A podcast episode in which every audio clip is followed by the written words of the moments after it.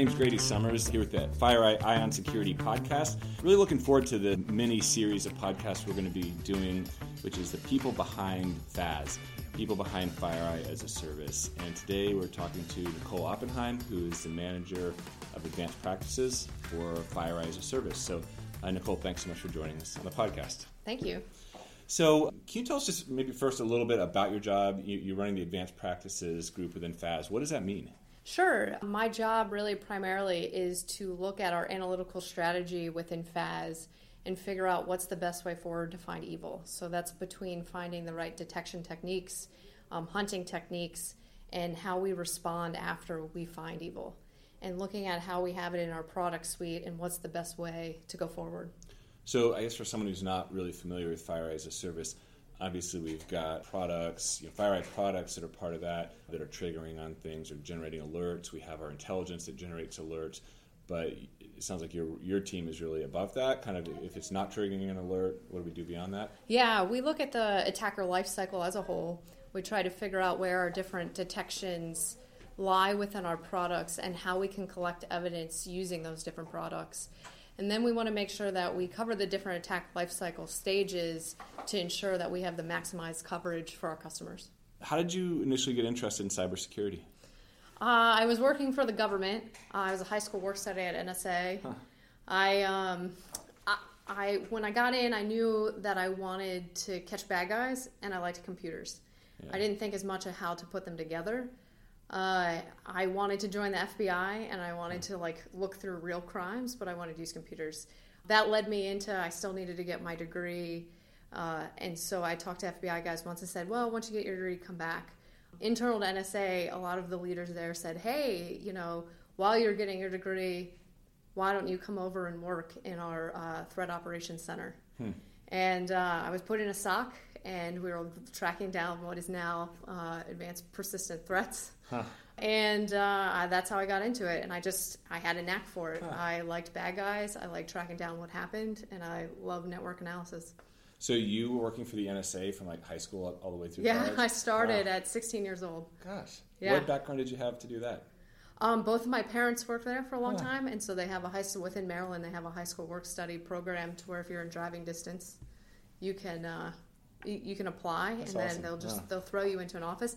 I happened to just get lucky to be in the office that morphed into um, doing cyber threats. Wow, very interesting. So from there, um, how did you how did you find your way to the FAS team? I, um, you know, I working with a lot of different law enforcement agencies after we were tracking down different um, intrusions into military installations. I, it led to multiple people that went to Mandiant. Uh. And so by asking like different updates and working with them and seeing where they were, it kind of pulled me in to say, you know, as much as I'm doing this with the government, there were a lot of challenges. And so seeing where the threats were going, and they were going a lot more external, and that all these external entities also needed help that the government wasn't going to be able to provide. It really led me to kind of the next stage of, you know, I really want to go and help out these companies. And so I went to Mandiant. Um, I worked as a network analyst for them that morphed into our managed service provider, which is now you know under fire. It's FAS. Yeah, yeah, uh, neat. So you obviously some see some of the most interesting things across our FireEye clients. Um, can you share just some interesting findings? What have you guys been coming across lately? Sure. I think one of the biggest trends that we've been seeing is um, using legitimate services for C2, or also the increased uh, use of SSL enabled backdoors. And so the combination of SSL enabled sites to legitimate infrastructure, mm. um, such as Microsoft or GitHub or Dropbox, these type of services, attackers using those, it presents a unique challenge for us. And so um, we've worked we've worked multiple different intrusions over the past couple months that involved backdoors calling out to these different sites huh. to get C2 locations. What I mean for those who aren't as familiar with those uh, with that type of malware? Like, what makes it so much more difficult? Um, the difficulty goes into, you know, there's multiple ways you can detect. You can do it string based, which would be something based off what the malware does, um, or infrastructure based to say, hey, we've seen this infrastructure before. What makes these really unique and challenging to discover is the idea that, you know, normally you would just rule out, oh, it's going to Microsoft or it's going to Google. um, these big service providers. And so the infrastructure itself can't be used as a key off because there's so much legitimate traffic going to it. Mm-hmm. On top of that, it's going to the SSL enabled version. And so having legitimate certs to a Microsoft, so you have a Microsoft signs or signed Microsoft cert going to yeah. Microsoft infrastructure, it's very hard because you can't see the underlying traffic to say, hey, is this a C2 protocol or is this legitimate traffic? Yeah, I think it's it's so amazing. Uh, that's kind of one part of an evolution that we've seen just in the way attackers work. I thought it was really evident in the HAMMERTOSS report we did last year, where I mean, you just described the C2 being hosted on sort of legitimate architecture. In that case, it's sort of like the initial C2 is on Twitter. The payload is being exfilled out to you know commercial file sharing sites. So like every phase of it. I think back to like the old APT one report from years ago whereas they, they were like servers in their building that they were maintaining. You know, and how much it's changed now to where every piece of it is. Yeah, like, you know, it's interesting to watch the evolution since I've been looking at APT actors, and you're right. Like in an old APT one case, like oh, give me a self-signed cert to like known yeah. bad infrastructure, and yeah. like we can catch them. Now, you know, having these groups that are and like you mentioned in the APT 29, it, not only going, not only going to one legitimate site, but yeah. using it for multi-stage of their intrusion yeah. is even harder because yeah. in legitimate when you look at the world in like legitimate user traffic the ones that blend in a lot more is the ones that are harder to confirm that are yeah. attackers are a user yeah and you can't block those sites in most cases yep. and wow it really changes the game so what are some things then uh, you can do to detect those types of if they're all using legitimate infrastructure um, sure. We, you know, the way, again, kind of going back to looking at the advanced practices as a whole, not just relying on one thing to detect it. Mm-hmm. Looking through what we can do for detections or then anomalies or statistical machine learning, what evidence we can pull off a box and then post process.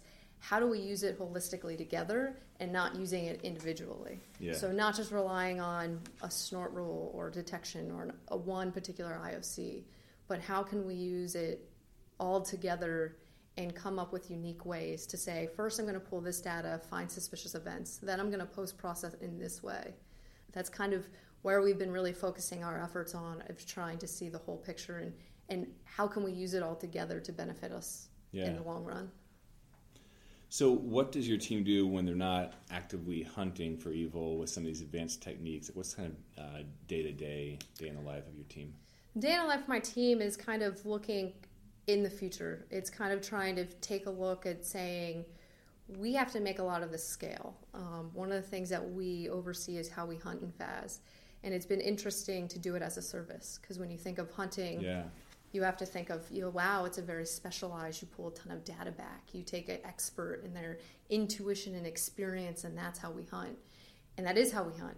But to do it at scale and to do it yeah. for 200 organizations yeah. or you know and figure out the right ways to do we have to kind of come up with a strategy or a way we look at hunting and so what we kind of spend our time on is kind of looking towards how do we improve it how do we mm-hmm. do it as a service how do we look at some really unique and very hard unscalable problems and try to make them scalable for our service yeah.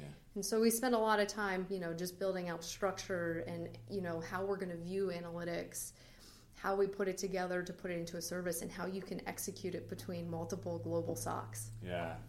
It seems like your team, looking at the advanced, um, the advanced techniques and figuring out how to scale it. I just think you guys are very um, emblematic of why we always say a good security is not just about a product; it's about like the right people, the right intelligence, the right technology all together. And I mean, I know it's like almost trite to say it, right? But it's when you hear you talk about what you guys do, it just it's such a reminder. You can't just drop a product into place necessarily and get the same level of protection as you can if you've got a team of, of people, experts hunting every day. Yeah. Exactly, and we, you know, making sure that everybody understands the latest techniques, that we've documented the things in the right way, that we're applying our knowledge um, across all our different customers as fast as we get it and into each of our analyst hands. Yeah. Because, you know, I've seen it in a couple different places, you know, analysts if there's not a lot of good documentation, there's not a lot of good structure, there's not a good a lot internal learning and information sharing, each analyst is learning for themselves. Yeah. Right. And so instead of having all of our analysts individually learn and by just experiencing hard problems in their day-to-day job, we want to make sure we're focusing in on bringing all of those things together, having our analysts understand the products, understanding what each other are going through, how to solve problems. Yeah, yeah. So, if you could give, given everything you've seen, if you could give like one piece of advice or a couple pieces of advice to someone who's trying to defend their enterprise network, like what would you tell them? What would you think the biggest gaps are? I would say a lot of people just rush into it. Yeah. And that they just start doing things that seem right. Oh, I was told that I need detection for this. Let's just quickly put in a bunch of rules. I think taking your time and understanding what your end goal is and the purpose of why you're doing security and how it all connects together is probably where I'd start. What mm-hmm. I've noticed um, multiple people taking detection, for example. Oh, quickly, let's write rules. We want to write our own rules. Yeah. Well, what type of rules do you want to write? What type of things do you want to detect? How are you going to manage the intelligence behind why you put in a rule? So when you increase more analysts looking at it, they know what it means. How are you going to prioritize your alerts? Yeah. And then how do you use detection and alerting with hunting?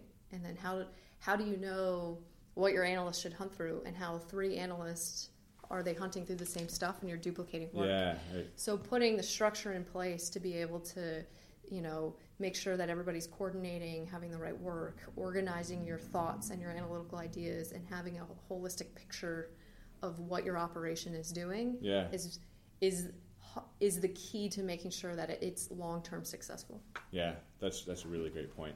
What about tactical things? What do, what, what do you see that you're like, oh, this is so stupid? Like, not enough companies are doing X. I think, hmm, let's see.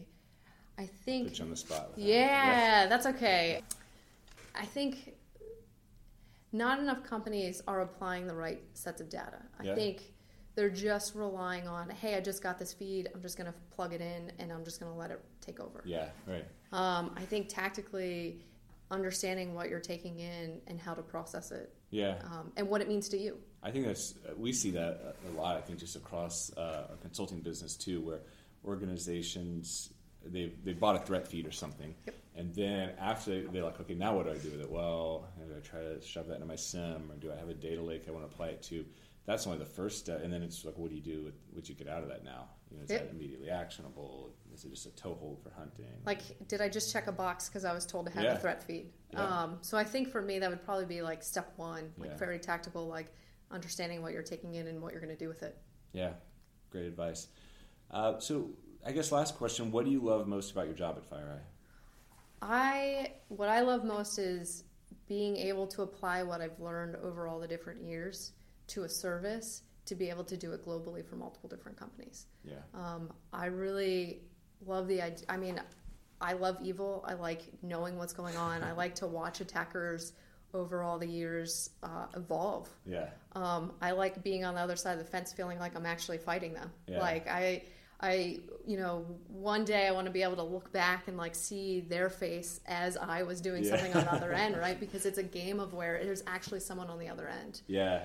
Um, and so what I love is being able to come in and do that every day. And for a Yeah. company that we see so many intrusions, and I can actually have an active role in helping prevent and being in this fight. Yeah, it's, it's true. It's one of the few jobs where you like you, you go head to head with someone every day where you're not carrying a gun, right? Yeah. Like outside of law enforcement, it's it's like a, like a chess match, but like also hand to hand combat. Like how much have I done that I've discovered has like th- like really stopped someone in their tracks on the other end. Yeah. Like they were they had a mission to complete and they couldn't because I was on the other end. yeah, that's So awesome. really- yeah, That's very what keeps cool. me coming. Yeah, yeah, I can- I can tell you like that part of it.